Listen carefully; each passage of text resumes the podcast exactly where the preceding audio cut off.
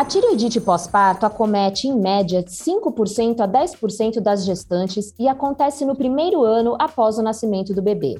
Neste período, é importante a mãe ficar atenta a alguns sinais e sintomas que podem ser fundamentais para o diagnóstico do médico. Quem vem falar com a gente sobre esse assunto é a doutora Viviane Molinos, endocrinologista da SBEM Regional São Paulo. Obrigada por aceitar esse bate-papo, doutora Viviane. Eu que agradeço o convite. Muito obrigada. Começando com a pergunta clássica: o que é afinal a tireoidite pós-parto? As doenças da tireoide pode acontecer em qualquer fase da vida, né? Mas especificamente no, no pós-parto, o que, que a gente define, né? Tireoidite é uma inflamação da glândula. E quando isso ocorre, quando essa tireoidite acontece no primeiro ano depois de um parto ou também depois de uma perda, depois de um abortamento, então aí você dá o nome de tireoidite pós-parto. Afeta em média entre 5 a 10% das mulheres, né, uma média de 8%.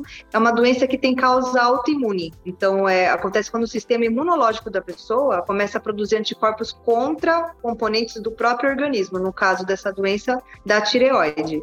E é uma inflamação que é indolor e acaba levando uma alteração na quantidade dos hormônios produzidos pela tireoide. Mas existem sinais e sintomas que essa mãe pode perceber? Sim, com certeza. Como é que é a forma clássica, né, da tireoidite pós-parto? O quadro inicial abre com um quadro de hipertireoidismo, ou seja, um excesso de hormônio da tireoide. Então, a paciente, ela pode sentir palpitação, tremores, uma fadiga intensa, é, a pessoa pode sentir muitos calores, perder muito peso, e isso, é, esse quadro depois pode ser seguido também de uma fase posterior do hipotireoidismo, que é quando começa a faltar o hormônio da tireoide. E aí, nesse momento, a mãe também sente sintomas, por exemplo, de fadiga extrema, falta de energia, alteração de memória, pele seca, também pode ter problemas de amamentação, dificuldades de concentração e ganho de peso também. Deve ser um desafio para o médico, né, doutora? Porque nessa fase as mães costumam se sentir mais cansadas, sentir as, as alterações hormonais. Eu deduzo que deve ser desafiador esse diagnóstico ou não? Com certeza. E, inclusive, uma coisa muito importante também para o médico é que muitos sintomas da tiroidite pós-parto acabam se confundindo muito com os de depressão pós-parto. Então, é, é, algo super importante do médico estar tá atento e saber diferenciar. Por que, que afinal acontece essa tiroidite pós-parto? Bom, como eu comentei, né, tireoidite pós-parto é uma doença autoimune. E, e, aí, por que, que ela acaba acontecendo? Durante a gestação, fisiologicamente, o sistema imunológico da mulher ele acaba ficando suprimido, né? Então, as células de defesa, elas acabam se organizando para não combater o bebê, já que, de certa forma, o bebê é considerado como se fosse um corpo estranho no organismo da mulher. Depois do nascimento do bebê, então, essas células se reorganizam e aí elas podem criar o que a gente chama de um rebote imunológico. Então, você tem uma piora desse quadro de imunidade e nesse momento a autoimunidade pode vir a aparecer. Então o, o, o sistema de defesa acaba atacando o próprio organismo da mulher.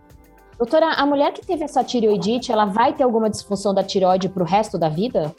Não necessariamente, né? Na maioria dos casos, a, a, doença é o que a gente chama de autolimitada, né? Então, ela tem um tempo de duração que, em média, é um ano né, depois do início do quadro. Normalmente os sintomas não são graves, não, não se necessita tratamento e ela sozinha melhora por si só. Existem alguns casos em, em que a doença acaba ficando crônica. Isso é uma média de 30% dos casos. E aí, nesse tipo de situação, a pessoa precisa fazer um tratamento durante a vida inteira. Doutora, uma dúvida comum das mulheres, assim, quem toma remédio para tireoide pode amamentar?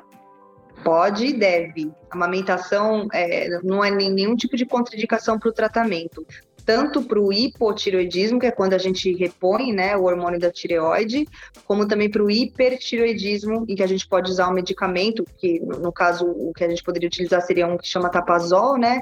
Mas uma coisa importante, sempre tem que ter o acompanhamento do médico, mas não é contraindicação, não. Doutora, para a gente encerrar, e a mulher que já tem alguma disfunção da tireoide, o que, que ela tem que ficar atenta se ela decidir engravidar? É super importante a mulher que já tenha uma doença pré-existente de tireoide ter um acompanhamento e, se possível, até um planejamento, né, para ela engravidar bem controlada da tireoide, porque por exemplo, mulheres que têm hipotiroidismo, se elas engravidam com a falta de hormônio da tireoide, isso pode trazer alguns problemas na gestação. Problemas desde é, na questão da, da, formação do feto, problemas de risco, por exemplo, de abortamento prematuro, de problemas na, na hora do parto. São situações que são muito graves, mas na verdade elas são muito evitáveis também. Então, a partir do momento que a mulher toma certinho o medicamento, faz a reposição correta do hormônio da tireoide, que tem um acompanhamento, não acontece nada. É uma gestação completamente normal, mas tem um potencial grave. Então, assim, é super importante. Se você tem algum problema de tireoide, o ideal seria ter uma gestação planejada e fazer uma avaliação pré-gestação, para você engravidar já com a tireoide em ordem. E se isso não acontecer, a partir do momento que você soube que você está grávida, busca um endócrino na hora, porque desde o comecinho da gestação, normalmente a gente precisa ajustar a dose dos medicamentos da tireoide. Maravilha, doutora Viviane Molinos, muito obrigada pelas suas informações. Eu que agradeço o convite.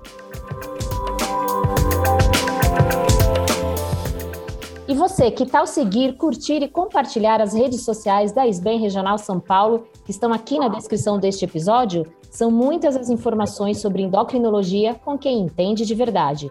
Visite também o site www.sbemsp.org.br. Até o próximo episódio.